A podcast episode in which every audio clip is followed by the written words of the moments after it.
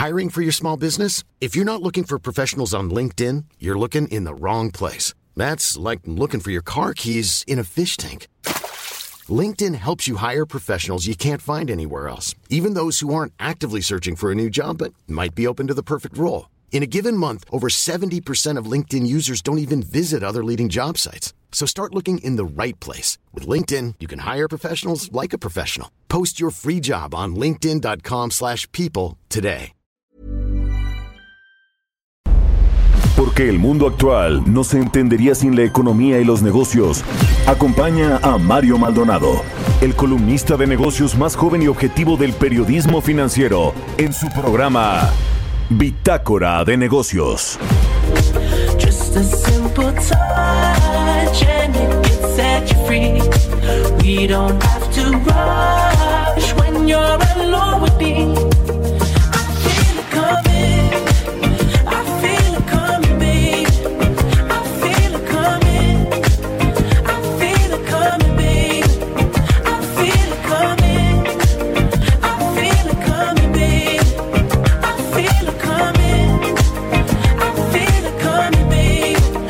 are not the single type, so maybe this the perfect time. I'm just trying to get you high. ¿Qué tal? ¿Cómo están? Muy buenos días. Bienvenidos a Bitácora de Negocios. Yo soy Mario Maldonado y me da muchísimo gusto saludarlos en este viernes 13 de noviembre del 2020. Saludo con mucho gusto a quienes nos escuchan a través de la 98.5 de FM en la Ciudad de México, en Guadalajara, Jalisco por la 100.3 de FM y en Monterrey, Nuevo León por la 90.1 de FM. También al resto de las estaciones que nos transmiten en otras ciudades y estados de la República Mexicana en el sur de los Estados Unidos y a través de la página heraldodemexico.com.mx. Arrancamos este viernes con un poco de música. Estamos escuchando The Weeknd. Se llama I Feel It Coming con Daft Punk. Eh, y bueno, pues The Weeknd eh, va a ser el protagonista del próximo espectáculo del medio tiempo del Super Bowl del próximo 7 de febrero en Tampa, Florida. Precisamente estamos transmitiendo hoy desde Florida, solo que desde Miami. Así que bueno, pues The Weeknd va a eh, amenizar el medio tiempo, va a presentar el show de medio tiempo en el Raymond James Stadium de Tampa, Florida. Uno de los eventos televisivo- televisivos pues más vistos de los Estados Unidos y en, en los deportes a nivel mundial. Recibe gran atención en muchos países del mundo.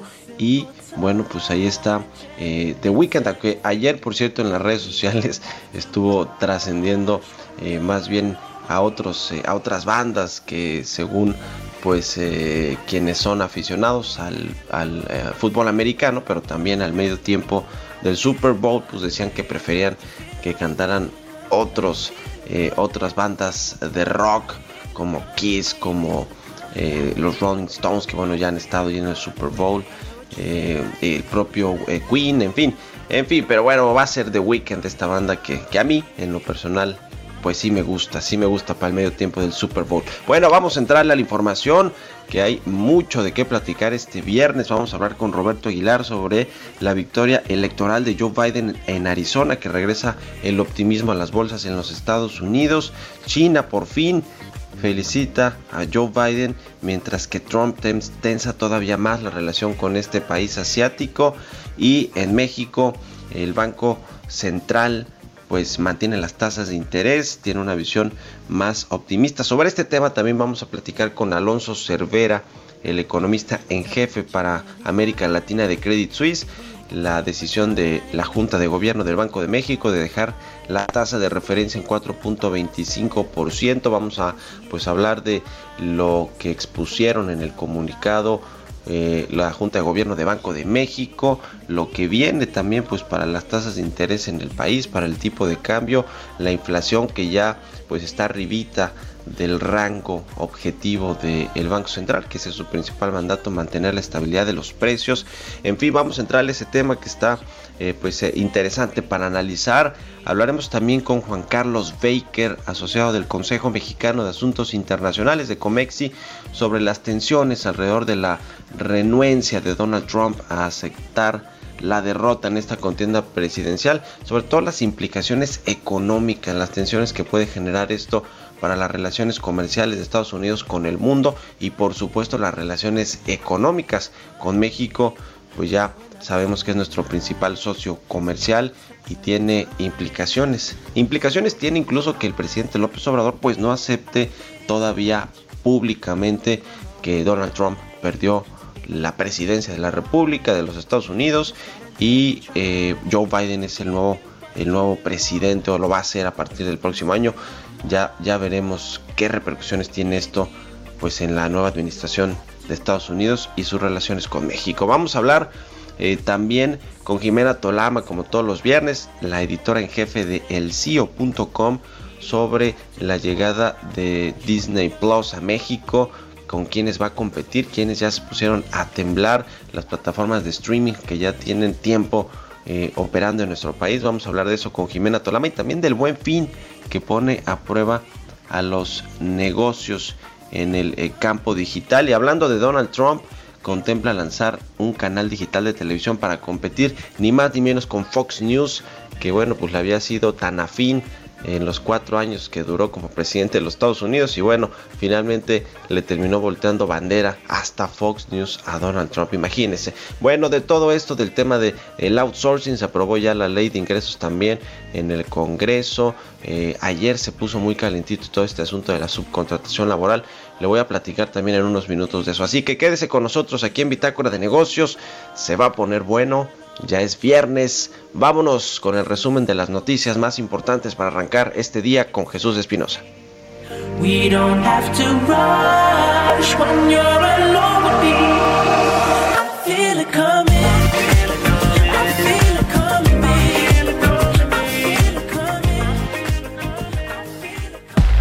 El resumen. El secretario de Hacienda Arturo Herrera afirmó que no hay miedo de segunda ola de COVID-19 y que se alista vacunación de 10 millones de mexicanos por mes. En un comunicado el Consejo Coordinador Empresarial evaluó que la propuesta en materia de subcontratación que el presidente Andrés Manuel López Obrador envió a la Cámara de Diputados pone en riesgo miles de empleos y desalienta la creación de nuevos puestos de trabajo. En una decisión por mayoría, el Banco de México mantuvo la tasa de interés en 4.25%, con lo que puso fin a una racha de 11 recortes consecutivos a su principal instrumento de política monetaria monetaria. Antonio del Valle, presidente del Consejo Mexicano de Negocios, criticó la manera en que el gobierno mexicano ha manejado la política energética en relación con las inversiones privadas y consideró que no fortalece a las empresas productivas del Estado como pretende. Este jueves el Banco de México dio a conocer el nuevo billete de 100 pesos, el cual es alusivo a Sor Juana Inés de la Cruz y el periodo de la colonia en México. Este nuevo papel es parte de la nueva familia de billetes y fue diseñado de manera vertical, siendo predominantemente rojo y el cual cuenta con características que lo distinguen del resto.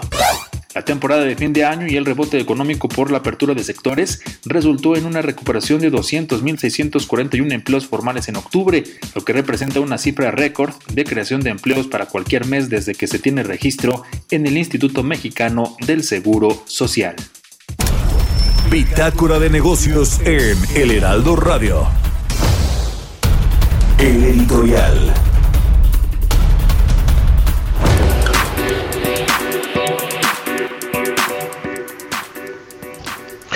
Y bueno, pues ayer, como ya lo había anticipado el presidente López Obrador, se presentó esta iniciativa para reformar la Ley Federal del Trabajo y regular eh, la figura del outsourcing, la subcontratación laboral en México y más que regularla, la propuesta pues eh, eh, estipula o propone, vale la redundancia, que se cancele básicamente esta figura eh, con la que pues muchas empresas venían operando y como ya le hemos platicado aquí pues una figura un esquema de contratación de trabajadores que funciona en todo el mundo y que por supuesto en México como en muchas otras partes del mundo se ha abusado del uso de este esquema para evadir impuestos para, en detrimento por, por supuesto también del trabajador, de los empleados que no reciben las prestaciones y no se cotizan sus salarios al 100% ante el Instituto Mexicano de Seguridad Social, ante el Infonavit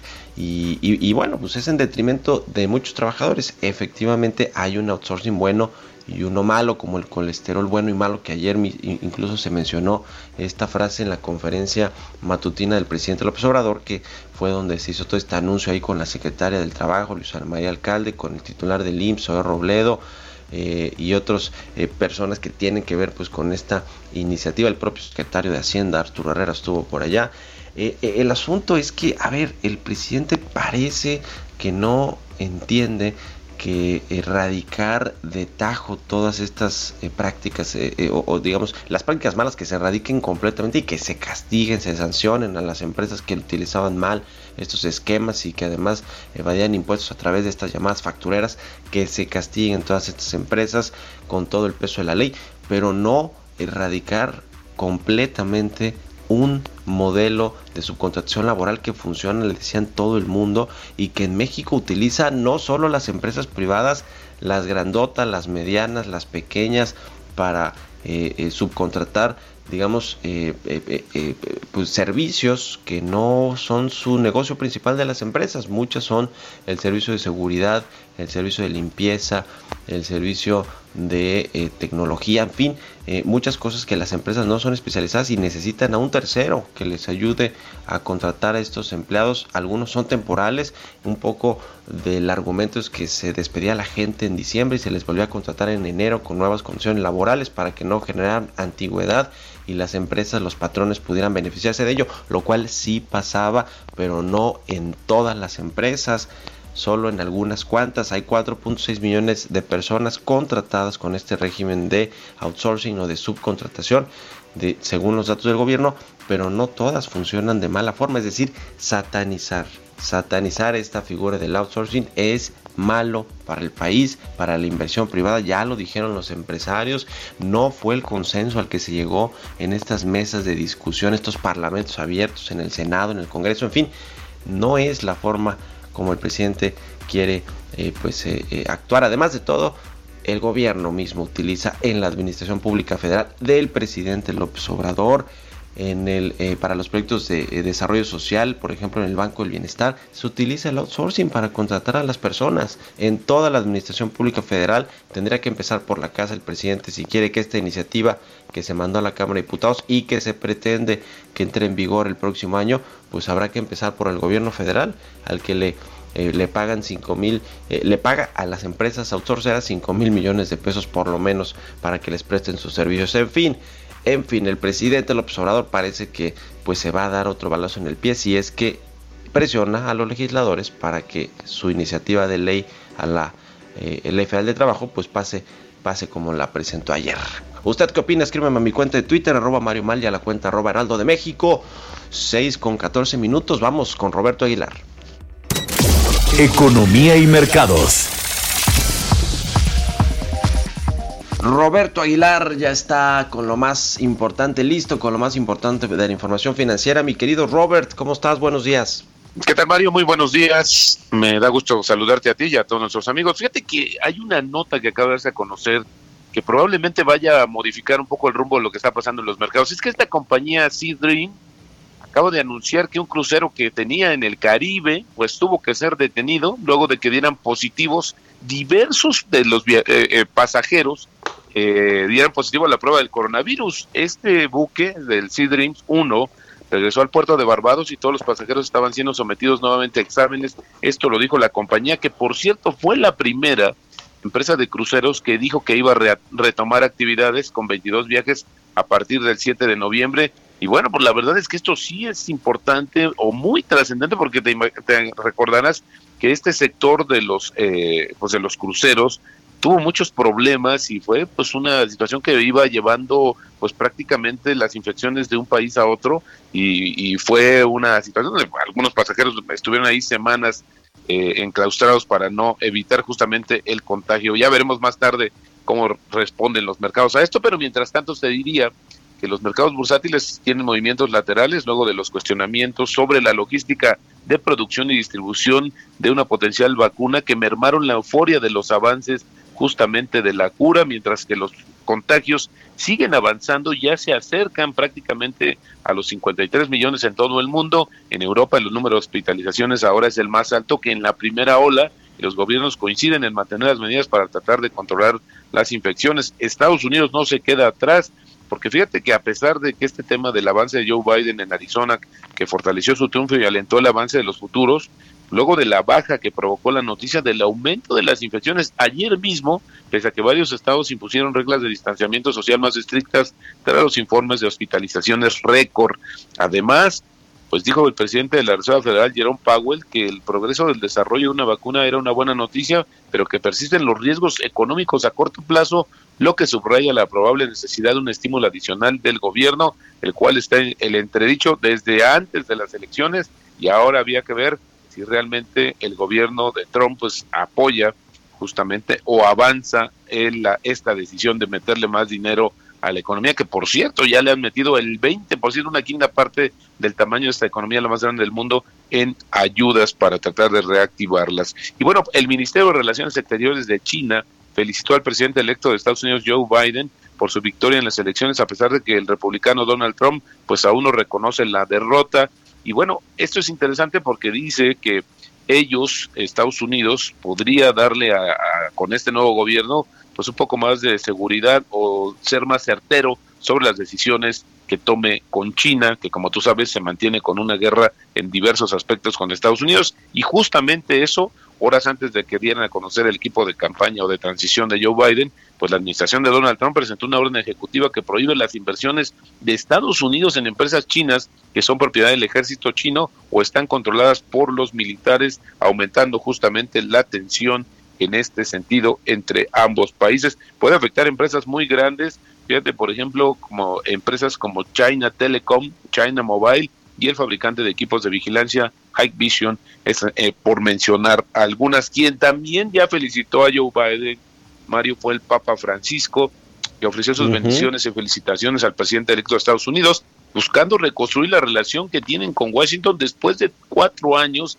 de tensión y polémicas con el presidente Donald Trump. Interesante también lo que se está dando a conocer y bueno, pues esto también lo informó el equipo de transición de Joe Biden a través de una llamada telefónica el día de ayer fue como se estableció contacto entre el Papa Francisco y Joe Biden. Un dato también importante que tiene que ver con el tema del coronavirus, no hay más, es el que está prácticamente eh, imponiendo todo en el mundo, es que la Organización Mundial de la Salud y el grupo de vacunas Gavi, pues ya obtuvieron dos mil millones de dólares, Mario, para la compra de mil millones de dosis iniciales para los países más pobres, 92 que ya se eligieron, y no, pero sin embargo, pues la, la noticia es que en el 2021 van a necesitar 5 mil millones de dólares adicionales para adquirir todavía más dosis de la vacuna. Los recursos de esta iniciativa, que es a través de la Organización Mundial de la Salud, pues provienen justamente de varios países, del sector privado y de fuentes filantrópicas y bueno, ayer este tema de que contra los pronósticos, el Banco de México pues eh, eh, puso pausa en eh, la baja de 11 ocasiones consecutivas ya llevaba Mario de bajar la tasa de referencia. Y bueno, pues también habla acerca de que ve un, una cuestión más optimista sobre la economía, que también ahí donde sustentó justamente su decisión. Y el secretario de Hacienda informó que va, se va a reunir con el presidente Andrés Manuel López Obrador para discutir una nueva ronda de inversiones público-privadas en infraestructura, que esperamos ahora sí sean de las buenas, porque lo que dieron en la primera fase, pues la verdad es que no, no nos supo ni a melón, como dice el dicho. Y bueno, pues se habla de que serían 300 mil millones de pesos. Esto fue lo que se anunció justamente en la primera etapa. Eh, eh, la intención es que sea mayor y que ahora sí se incluyan proyectos eh, relacionados con energía y que podrían empezar a diversificarse este portafolio de nuevas inversiones. Esto lo dijo el secretario de Hacienda, que dijo que entre dos o tres semanas pues estará listo ya el anuncio. Y fíjate que un dato, bueno, la frase que elegimos el día de hoy, Mario, él dice que los mercados financieros están diseñados para transferir dinero del impaciente al paciente. Esto lo dice Warren Buffett. Y bueno, pues es cierto, porque al final del día las inversiones en la bolsa el largo plazo siempre va a pagar más. Y el tipo de cambio, Mario, en este momento está eh, cotizando en 20.55. Eh, la recuperación eh, mensual ya es de 2.86%, ya bajó, mientras que la pérdida acumulada en lo que va del año supera 8.6%, Mario. Pues ahí está lo más relevante de los temas financieros. Muchas gracias, mi querido Robert. Un saludo y muy buenos días. Un abrazo, Mario. Muy buenos días. Que estés muy bien, Roberto Aguilar. Síganlo en Twitter, Roberto AH. Son las 6 con 21 minutos. Mario Maldonado en Bitácora de Negocios. Está en la línea telefónica y me da mucho gusto saludarlo a Juan Carlos Baker, asociado del Consejo Mexicano de Asuntos Internacionales. Juan Carlos, ¿cómo te va? Muy buenos días. ¿Qué tal Mario? Muy buenos días. ¿Cómo estás aquí? Iniciando el día y poniéndonos este, a tono con la bitácora de negocios.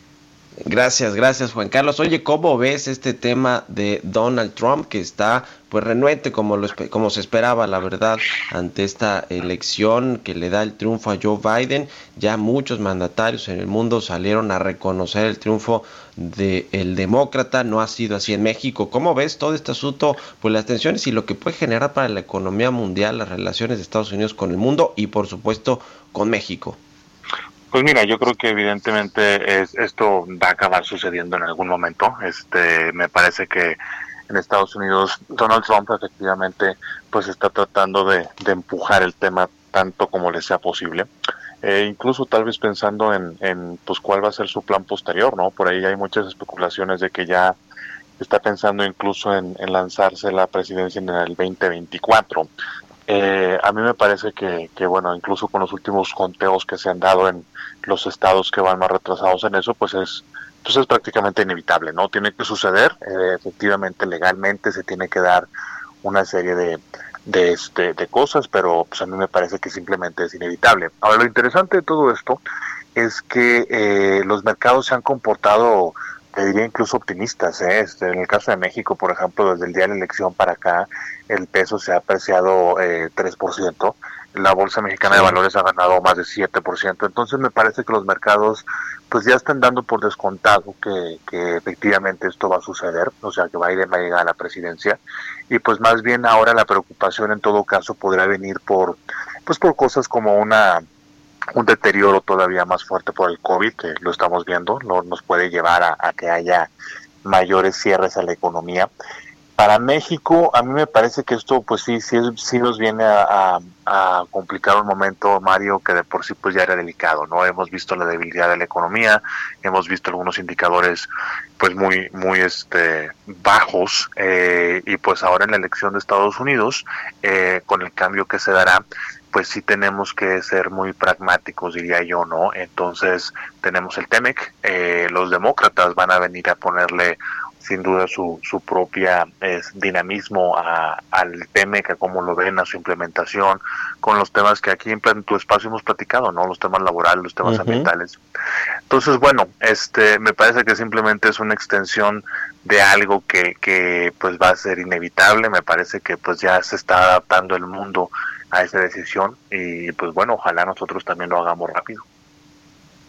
pues sí, pues sí, que el presidente López Obrador eh, no, no lesione más la relación eh, que quizá podría ser no muy buena con Joe Biden, por lo menos de entrada, con lo que ya hemos visto, y, estaremos pues muy pendientes a ver, a ver qué sucede y a ver cuándo finalmente el presidente mexicano pues eh, reconoce ya el triunfo de Joe, de Joe Biden, aunque creo que el canciller Marcelo Ebrard es el que está hilando un poquito más fino con los demócratas para pues para que no se tense la relación, que, que sea contraproducente para México. En fin, eh, eh, se nos acabó el tiempo, a ver si, si platicamos en, en, los próximos días un poquito más ampliamente, mi querido Juan Carlos, y te agradezco mucho estos, estos minutos.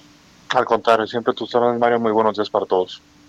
Muy buenos días, Juan Carlos Baker de Comex, y vamos a hacer una pausa, ya volvemos.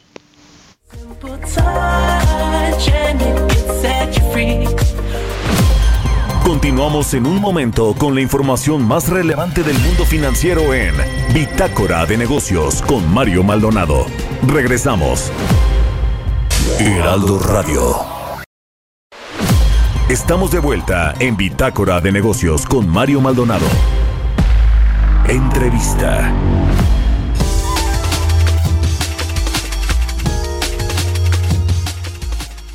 Ya estamos de regreso aquí en Bitácora de Negocios. Son las 6 de la mañana con 30 minutos tiempo del centro de México. Y bueno, pues ayer el Banco eh, Central, el Banco de México, eh, mantuvo su tasa de referencia, la tasa de interés en 4.25%. Ya hablamos con Roberto Aguilar sobre las 11 bajas consecutivas que había eh, pues realizado la Junta de Gobierno del Banco de México desde agosto del 2019 finalmente deciden mantener la tasa en 4.25% y esto bueno pues también luego de que se dio a conocer este dato de inflación anual para el mes de octubre que está por arriba del rango del Banco de México en 4.09%. Para analizar este tema me da mucho gusto saludar y le agradezco que nos haya tomado la llamada a Alonso Cervera, el economista en jefe para América Latina de Credit Suisse. ¿Cómo estás Alonso? Muy buenos días. Muy buenos días Mario.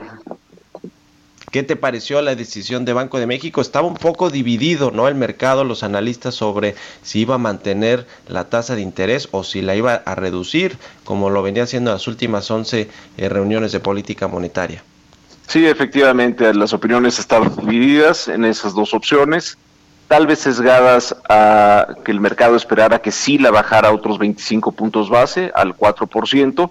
Nosotros en Credit Suisse creíamos que el banco se iba a mantener sin cambio, entonces eh, nos dio gusto atinarle, eh, ver que el banco se mantuviera sin cambio en 4.25 y la razón central era que nosotros anticipábamos que el banco eh, va a aumentar los pronósticos de inflación el 25 de noviembre, cuando publique su informe trimestral de inflación, y nosotros creíamos que el banco no, no se iba a sentir cómodo volviendo a bajar la tasa de referencia al mismo tiempo que sigue aumentando los pronósticos de inflación. Entonces yo creo que esa va a ser eh, y bueno, así lo ha comentado el Banco de México, esa fue la razón central detrás de esta decisión de ayer. Ahora, eh, ¿cómo ves el tema del tipo de cambio que el, peso mexicano se, se había venido fortaleciendo en las últimas jornadas, eh, a pesar de pues todo, todo el tema este de las elecciones en los Estados Unidos, de pronto ahí también impulsado quizá por el tema de la vacuna contra el COVID-19, pero bueno, en general el peso ya sabemos es una de las monedas que se negocia más en los mercados internacionales. Eh, eh, ¿qué, tanto está presionando también ahí el peso? Se mencionó ayer en el comunicado del Banco de México el tipo de cambio. ¿Tú cómo, cómo ves esta trayectoria de la moneda mexicana y de cómo están viendo en la Junta de Gobierno del Banco de México lo que podría pasar en, las, en, las, eh, en los próximos meses, cómo podría cerrar el año el tipo de cambio? Bueno, el tipo de cambio siempre es una variable importante eh, para las decisiones del Banco Central. Efectivamente, como tú mencionas, es una moneda muy líquida, eh, muy operada a nivel mundial.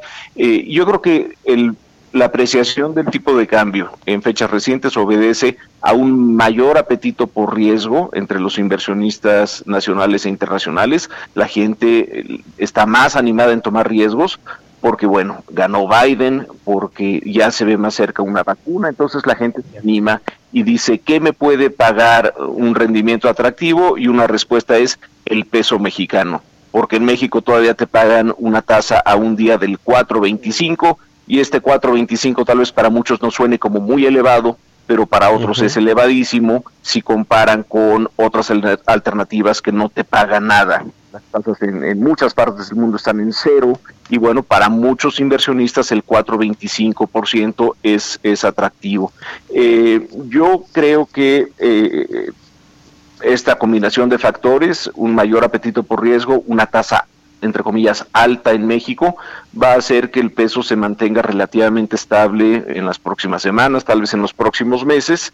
Eh, es imposible pronosticar dónde va a cerrar, por ejemplo, hoy el peso o el lunes, no vayan, no digamos a un mes o a tres meses, pero claramente en México hay eh, desequilibrios externos muy modestos, no tenemos un déficit en cuenta corriente, para decirlo en términos técnicos, y pagamos un extra para que la gente se quede aquí. Eh, y yo creo que el peso va a seguir estando apoyado por este factor eh, en los siguientes meses y trimestres. La semana pasada la Reserva Federal de Estados Unidos mantuvo la tasa de interés en este rango de 0, de 0 y 0.25%, que ya también se, esperaba que iba, a ser, iba a ser esto la Fed. Pero hablando justo de Estados Unidos, Alonso, ¿cómo eh, eh, esperas eh, que sea pues la, relación económica con México ahora con un presidente nueva cuenta demócrata, Joe Biden, y pues todo lo que, lo que esto implica también con el nuevo acuerdo comercial que tenemos, bueno, ya ni tan nuevo el TEMEC y que, y que bueno, pues tendría que estar eh, siendo también algo que jale o, que sea un motor para la economía mexicana el tema del comercio bilateral con Estados Unidos, las exportaciones. ¿Qué, qué esperas tú en esta relación económica entre México y Estados Unidos? Eh, yo soy optimista en el sentido que eh, esta relación debe de mejorar eh, para volverse más institucional y menos personalista. tal vez nuestro presidente tiene una relación especial con el presidente Trump. Yo creo que ahora con Joe Biden como presidente de Estados Unidos, los cauces van a ser más institucionales y se van a ir a lo que dice el tratado y analizarán con lupa si México está cumpliendo o no el Tratado de Libre Comercio, el TEMEC. Eh, y yo creo que eso es bueno, yo creo que México tiene que cumplir su palabra. Eh, nos van a poner presión para que cumplamos en temas ambientales, en temas laborales, para que se protejan las inversiones americanas y canadienses en nuestro país.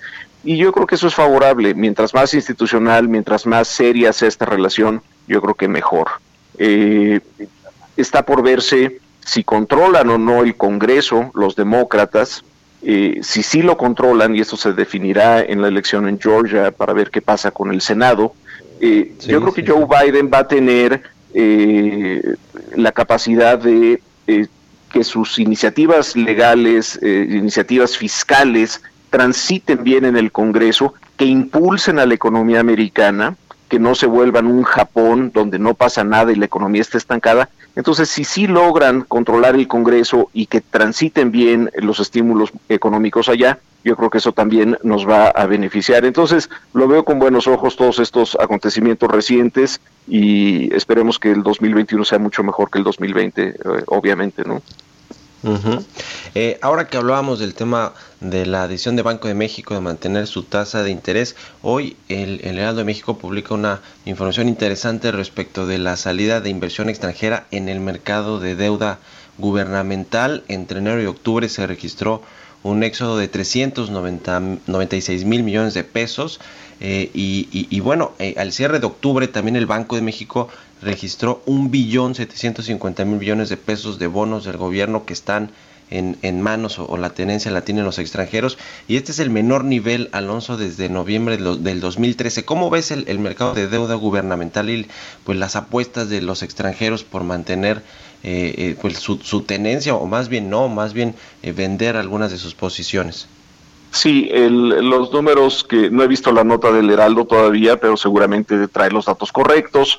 Eh, Lo que yo te diría es, eh, la mayor parte de la salida de la venta de bonos gubernamentales eh, realizada por inversionistas extranjeros en lo que va del año sucedió entre marzo y junio. Ahí fue cuando todos nos fuimos a casa, no sabíamos mucho del virus, había un pánico, había mucha aversión al riesgo y muchos decidieron salirse. A partir de junio, eh, básicamente es una línea horizontal y hasta octubre, finales de octubre, casi no ha cambiado la tenencia de, papel gubernamental en manos de extranjeros. Eh, entonces, sí, la comparación enero-octubre parece muy desfavorable, una caída importante, pero otra vez, la mayor parte de esta caída se dio entre marzo y junio y a partir de ahí se estabilizó. Eh, yo creo que, como apuntaba anteriormente, el Banco de México sigue pagando un extra para que se queden y lo seguirá pagando. Nada más brevemente como referencia, ¿cuánto paga Brasil? 2%, Chile 0.5%, Perú 0.25%, Colombia 1.75%, México paga el 4.25%. Entonces, con, un, eh, con mucha disciplina fiscal que les gusta mucho a los que nos ven de fuera, con una tasa alta, yo creo que es un colchón importante para que los inversionistas extranjeros, desde los que estamos hablando, nos vean con buenos ojos y sigan animados para mantener sus tenencias eh, de papel gubernamental. Entonces yo no, no estoy preocupado, eh, no veo eventos adversos sucediendo en México que los hagan que vendan eh, o eventos muy adversos eh, y tampoco y afuera si hay fiesta y hay celebración porque ganó Biden y hay apetito por riesgo pues yo creo que la perspectiva es para que estas tenencias se mantengan estables o hasta en el margen puedan crecer eh, en, las próximas semanas o meses. Y finalmente, Alonso, ¿cómo han ajustado ya en Credit Suisse el, la proyección de cierre para el 2020 en términos de Producto Interno Bruto de la economía y también en 2021 el rebote que tendrán de la mayoría de los países que tuvieron caídas en su, en su Producto Interno Bruto. En México, ¿cuál es, es el, ajuste o los cambios que han hecho a sus proyecciones? Brevemente, en abril eh, movimos el pronóstico a menos nueve y medio, luego nos fuimos más pesimistas a menos 10.3 y ya regresamos al menos nueve y medio, con el cual me siento cómodo. Creo que la economía va a caer alrededor de nueve y medio por ciento este año. Eh, si es un poquito más o un poquito menos, va a depender de las restricciones a la movilidad y de qué tanto repunta el virus de aquí al 31 de diciembre. Para el próximo año eh, vemos un rebote en México y en muchos otros países. En el caso de México, el pronóstico es de un crecimiento de alrededor del 3,5%. Entonces apenas vamos a recuperar parte de lo perdido en 2020 tres y medio, pero te puedo decir, Mario, y al auditorio, hay mucha incertidumbre con respecto a este pronóstico, cuándo llega la vacuna, es efectiva o no, cómo se comporta el virus a principios de año, eh, en fin, hay mucha incertidumbre alrededor de este pronóstico, pero el pronóstico puntual es tres y medio por ciento para el 2021. Uh -huh, 3.5%, nos va a faltar mucho todavía para recuperarnos de esta tremenda caída que vamos a tener en el, en el 2020. Oye, eh, eh, nada más preguntarte también, Alonso, sobre la calificación crediticia de México. Eh, una, una de las tres grandotas, de las tres calificadoras de riesgo crediticio, Fitch eh, Ratings mantuvo la calificación de México y el presidente por supuesto dijo que esto pues es eh, un voto de confianza como se han manejado las finanzas públicas en el país y creo que incluso hasta pensando en el paquete económico del próximo año que ya está eh, pues eh, terminando de negociarse en el Congreso Federal. Eh, ¿Cómo ves esta, esta eh, decisión de mantener la calificación soberana del país por parte de esta calificadora? obviamente la veo una decisión muy favorable para nuestra perspectiva, para México, pero hay que también considerar que Fitch es la que peor calificados nos tiene. Si fuera el alumno sí, sí. en la escuela, México tiene tres calificaciones, tiene un 6, un 7 y un 8, eh, y con cinco repruebas y pierdes el grado de inversión. Fitch, digamos que nos pone con un 6, Standard Poor's un 7 y Moody's un 8. Entonces Fitch es el que nos tiene en la orillita y Fitch dijo, uh -huh. bueno, por ahora no movemos la calificación, la perspectiva es, es, es estable y lo más probable es que Fitch no se vuelva a pronunciar sino hasta después de las elecciones de junio del próximo año. Ahora. Los que nos tienen en 7 y en 8, por decirlo, Standard Poor's y Moody's, nos tienen como con tarjeta amarilla, con una alerta de que tal vez nos bajan la calificación, una perspectiva negativa en la deuda, y yo creo que el escenario central es que en 2021 ambas calificadoras nos bajen la calificación. A 6 y a 7 no nos van a reprobar, pero eh, yo creo que van a cumplir con esta amenaza, esta alerta de que nos la podrían bajar, eh, y simplemente esto obedeciendo a temas de bajo crecimiento, una contracción profunda, y también obedeciendo a temas de eh, incertidumbre institucional, erosión de las instituciones, problemas de gobernanza. Con eso lo van a justificar, no con el tema fiscal, sino con temas de crecimiento y de gobernanza, y creo que otra vez qué bueno que Fitch no nos movió, pero hay que estar conscientes que hay una probabilidad real que tanto Standard Poor's como Moody's nos bajen la calificación el próximo año, porque yo creo que sienten que nos tienen muy bien calificados y que no lo merecemos. Entonces, sí. eso hay que estar conscientes de ello, ¿no? Pues sí, y Pemex sigue siendo la piedra en el zapato también para el gobierno federal, para el tema eh, pues de la estabilidad de las finanzas públicas y bueno pues es así ya no tiene grado de inversión lamentablemente en fin te agradezco mucho eh, eh, que nos hayas tomado la llamada aquí en Bitácora de Negocios Alonso Cervera economista en jefe para América Latina en Credit Suisse gracias y muy buenos días gracias por la invitación Mario saludos un abrazo, que estés muy bien. Son las 6 de la mañana con 44 minutos. Vamos a ir a otra cosa, este pleito de Donald Trump con Fox News. Historias empresariales.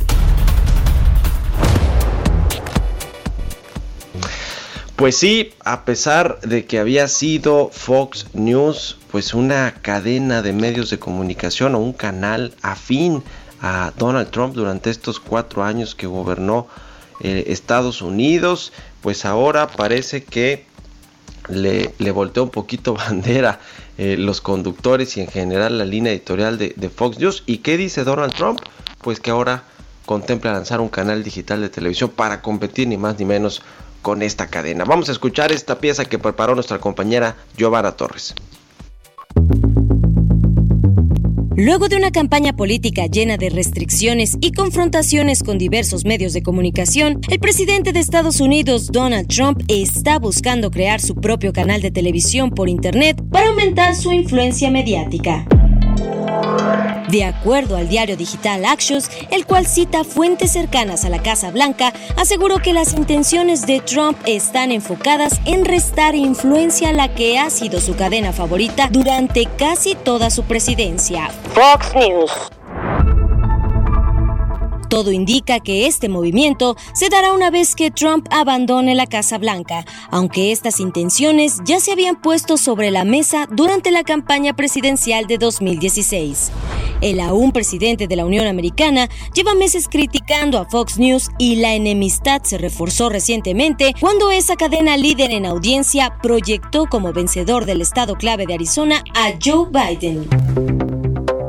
A diferencia de Fox News, cuyo modelo de negocio está alineado a la televisión por cable, el canal digital de Trump podría llegar en un formato de streaming con una suscripción mensual accesible de 5.99 dólares al mes para competir con la propuesta de Fox Nation.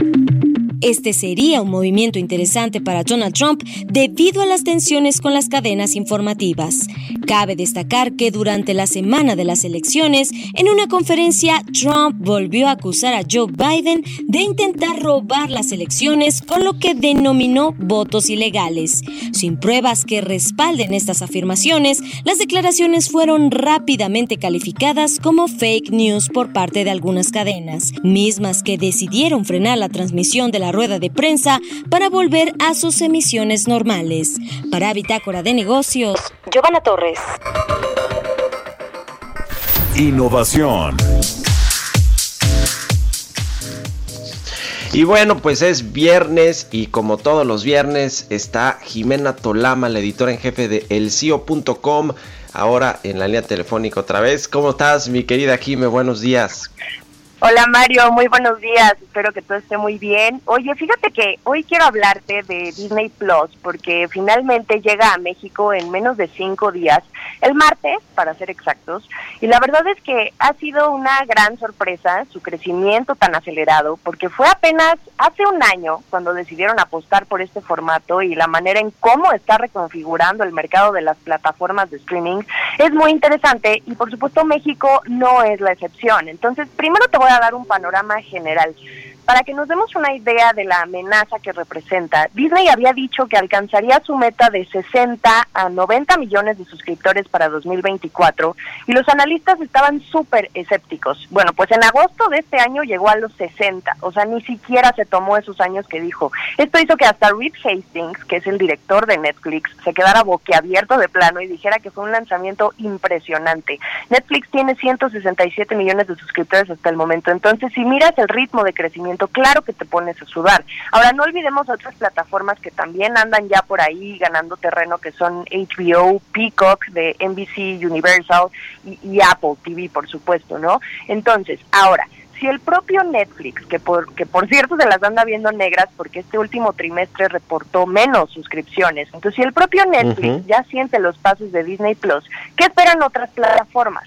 Entonces lo que les queda son las alianzas para no quedar en desventaja. Hablando específicamente del caso de México, Netflix es la plataforma con el mayor número de usuarios. Ellos llegaron acá en 2011 y pues tratan de seguirle el paso a otros jugadores como Blim de Televisa, está Total Play de TV Azteca y Claro Video del Emporio de Carlos Slim. Y que además no solo traen encima Netflix, sino también a Amazon Prime la HBO Plus. Entonces, lo que están haciendo, y es un paso evidentemente natural, es sumar a Disney, este gran rival, a su propia oferta. Por eso que, por eso es que tengas el servicio de streaming que tengas, a excepción de Netflix, ya desde hace un rato vemos anuncios en los que estas plataformas te avisan que ya también puedes contratar Disney. Entonces, es una buena estrategia de que si no puedes con el enemigo, pues únetele.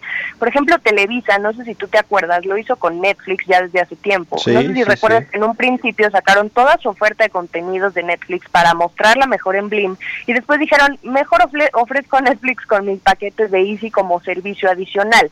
Entonces, con, con Disney todos van a hacer lo mismo y los directivos traen mucho esta idea de que hoy por hoy puedes ver el contenido streaming independientemente de quién sea el proveedor. Así que ante la llegada de un monstruo como Disney, los directivos mexicanos están optando por estrategias que no van por abatir al competidor, sino de ver formas en cómo todos se pueden beneficiar. Es un tema al que le hemos dado mucho seguimiento, eh, uno muy puntual en el CIO, entonces si quieren saber más, ahora en mi Twitter eh, les dejo un par de análisis que hemos realizado, Mario. Y cambiando a otros temas, no hay que perder de vista los números que arrojen las empresas. Eh, grandes y pequeñas, una vez que termine este periodo de promociones extendido que fue el buen fin, porque tuvieron que adaptarse sí o sí a vender por el canal digital. Fue una prueba de fuego extrema en términos de rapidez y de innovación y y no solo en, en, cuestión de ventas y de logística.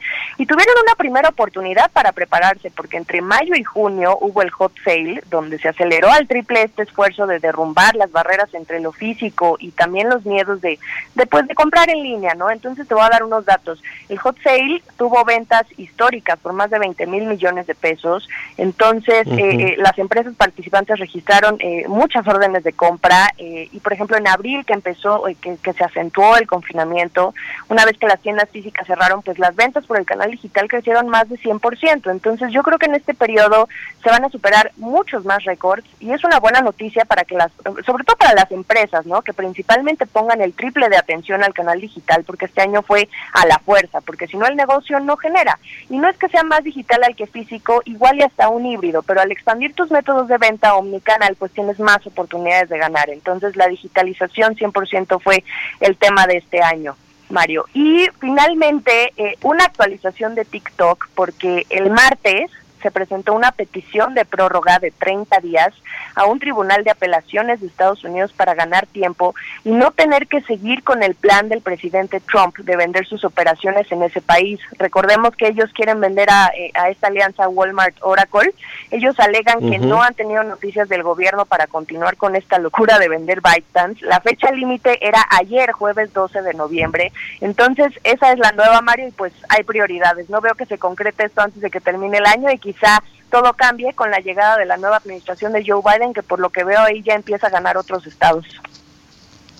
Sí, sí, sí, eso ya prácticamente va a ser un hecho y, platicamos incluso cómo pues le puede ir a las a las plataformas digitales también con este eh, nuevo gobierno mientras acá en México pues por lo pronto tienen o van a tener o ya ya tienen más bien un nuevo marco fiscal eh, todas estas plataformas para pues para que paguen impuestos no que no lo hacen en muchos países y en México pues estaba muy muy desregulado este asunto de las plataformas digitales en fin ya estaremos viendo todo lo que sucede alrededor del mundo de la tecnología y la innovación y nos estarás contando por acá en Bitácora de Negocios. Muchas gracias, querida Jime, tus redes sociales, donde te puede seguir la gente.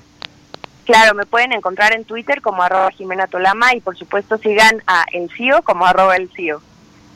Y en TikTok, ya tienes tu TikTok ahora que nos platicabas de esta de esta aplicación, de esta red social. Sigo de observadora. sigo de observadora nada más. ¿Tú también? ¿Ya, ¿Ya te animaste a bailar? Sigo, yo soy observador también, no, Jiménez, que ya no, no.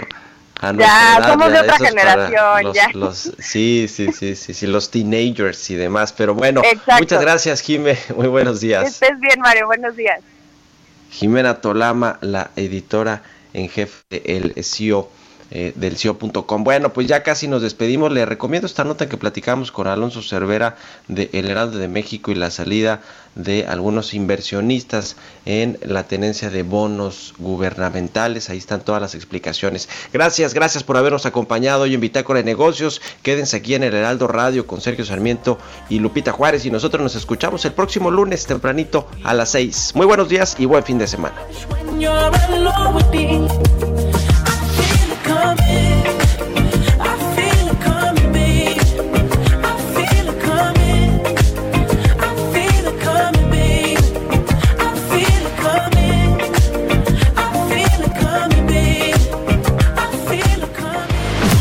Fue Bitácora de Negocios con Mario Maldonado, donde la H suena y ahora también se escucha una estación de Heraldo Media Group. When you make decisions for your company, you look for the no-brainers. If you have a lot of mailing to do, stamps.com is the ultimate no-brainer. Use the Stamps.com mobile app to mail everything you need to keep your business running with up to 89% off USPS and UPS. Make the same no brainer decision as over 1 million other businesses with Stamps.com. Use code PROGRAM for a special offer. That's Stamps.com code PROGRAM.